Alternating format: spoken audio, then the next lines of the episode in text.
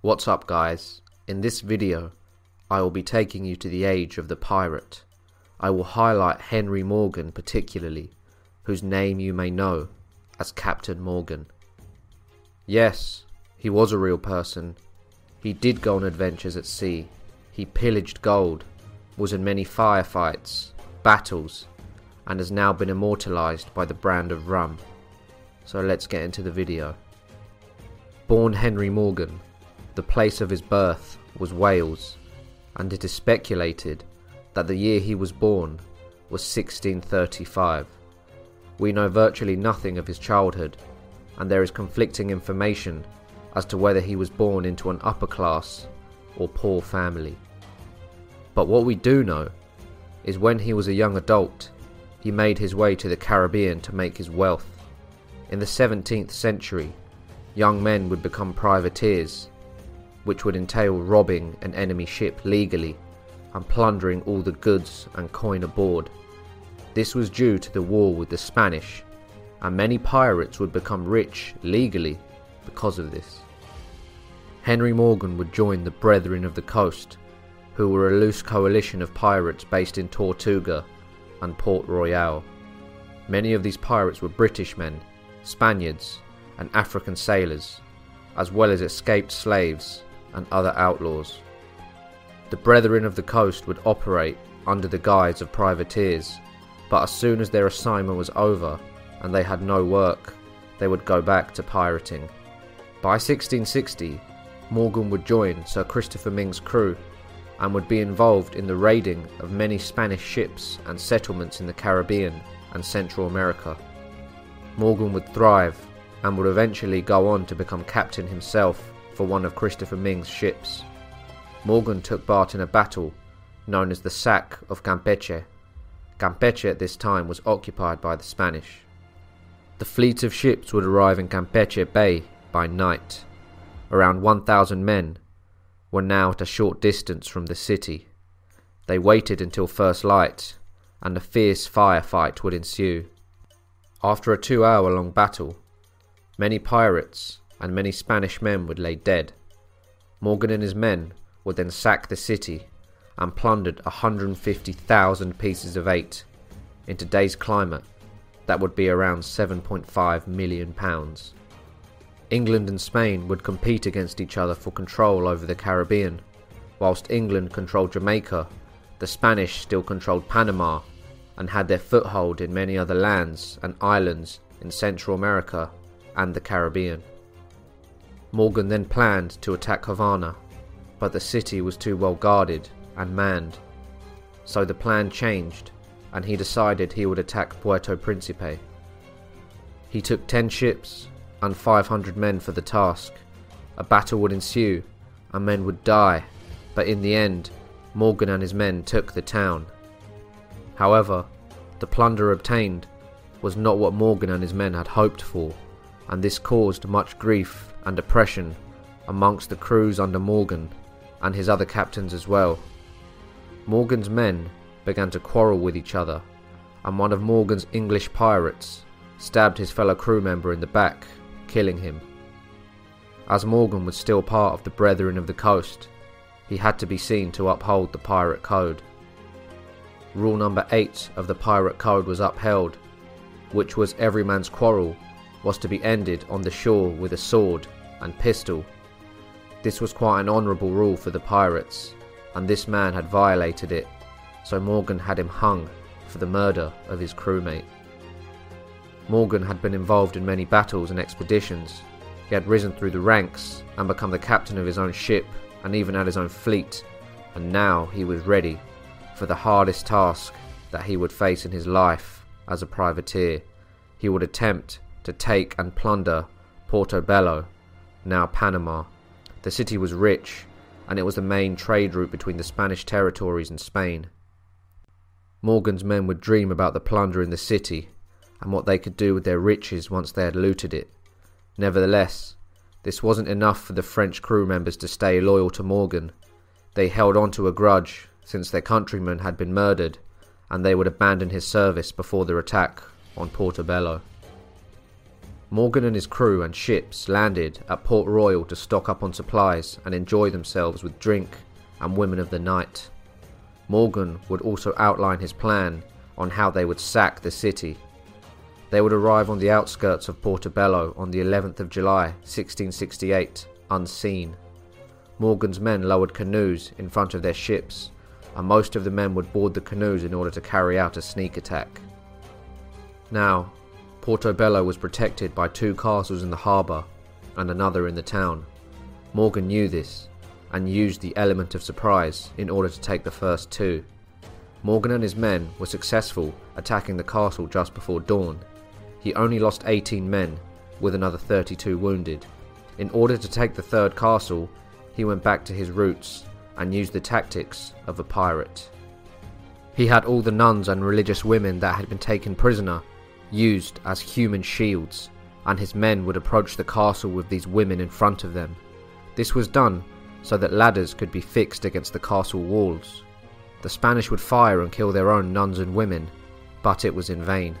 Their hesitance to go all out allowed numerous ladders to be erected, and Morgan's men swarmed and took the castle. Morgan had now taken Portobello and wrote to the president for a ransom for the city.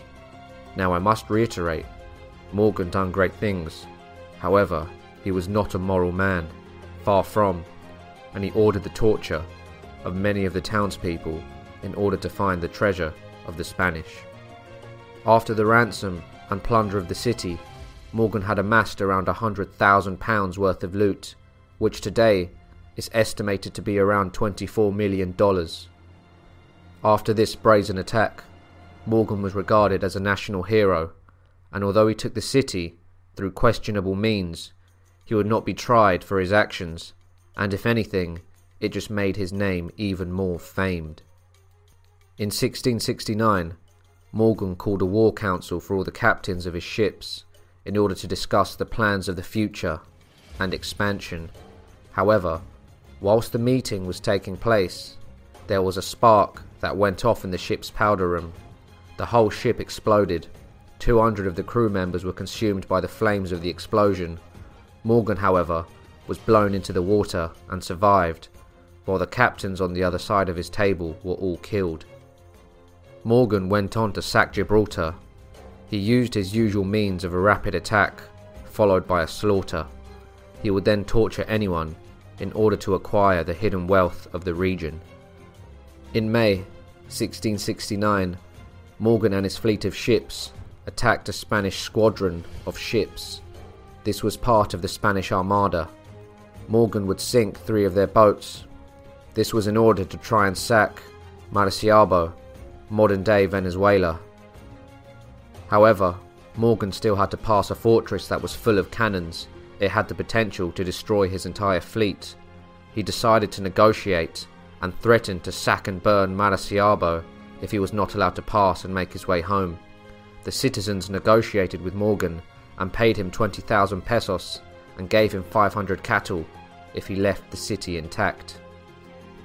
Morgan had climbed the ranks, risen to incredible heights from being a lowly pirate, had taken part in numerous raids, sackings, firefights, and had coordinated battle plans and led his men during them.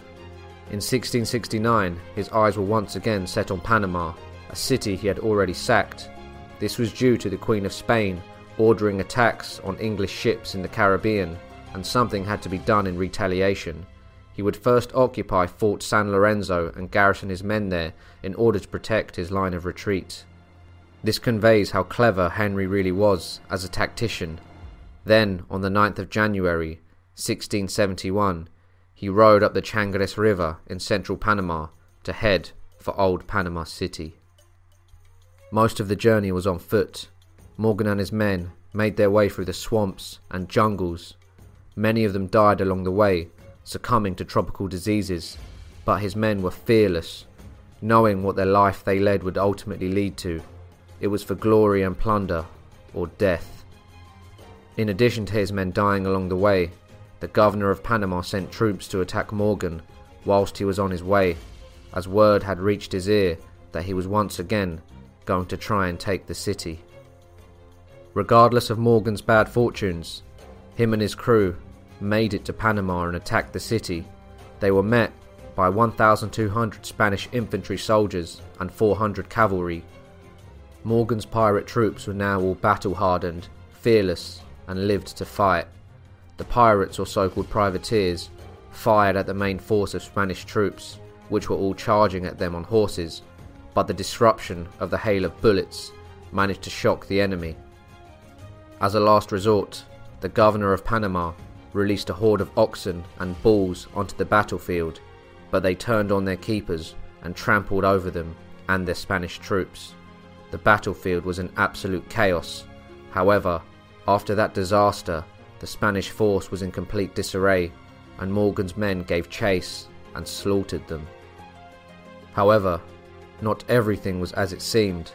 The governor had left barrels of gunpowder throughout the city, and as soon as the governor retreated and Morgan's men would begin to plunder the city, he let off a devastating detonation, and Panama would be ablaze for over a day. Morgan and his men looted what they could after the devastation, and used his usual methods of torture on the locals and remaining captured soldiers in order to get information of hidden treasure. While Morgan was killing the Spanish and plundering, news had reached Jamaica that England and Spain were now at peace, and the peace had begun before Morgan's attack on Panama. He was officially no longer a privateer and had acted as a pirate Morgan soon had a warrant out for his arrest, and in 1672 he was arrested and shipped to London to face trial. King Charles II of England had heard of Morgan and his exploits and wanted to meet him personally. Morgan would tell the king tales of his battles, adventures, and much more. The two would soon become friends. Morgan was pardoned and then was knighted and became Sir Henry Morgan. He made his way back to Jamaica and soon became the lieutenant governor. He had now turned his back from a life at sea and piracy, but much that came with that life stayed with him. He drank heavily on a daily basis, and his eyes were described as yellow, which is a sign of liver and kidney disease. He also had a tendency to vomit every morning and straight after would reach for a drink. I have said before that Henry Morgan was not a moral man, and this is highlighted by him owning three large plantations. No matter the glory he achieved with actions for his country and personal wealth, it is clear the man lacked empathy due to the torture he inflicted on others during his campaigns and the owning of slaves. During his time as a pirate for the Brethren of the Coast, he would have sailed with many escapee slaves and heard the stories of horror that went on. This reflects his immorality. Morgan died on the 25th of August 1688, probably from an alcohol related disease at the age of 53. All pirates that had a bounty on their head were allowed to pay their respects for Morgan, as he had been a member of the Brethren, and for that one day of his funeral they could not be arrested. Morgan was buried in Port Royal, Jamaica. Then in 1692, an earthquake struck Port Royal, which then caused a tsunami. Morgan's grave now lies at the bottom of the sea.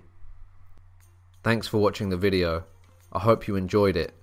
Make sure to like, subscribe and share, and I'll see you next time for another video. Bye.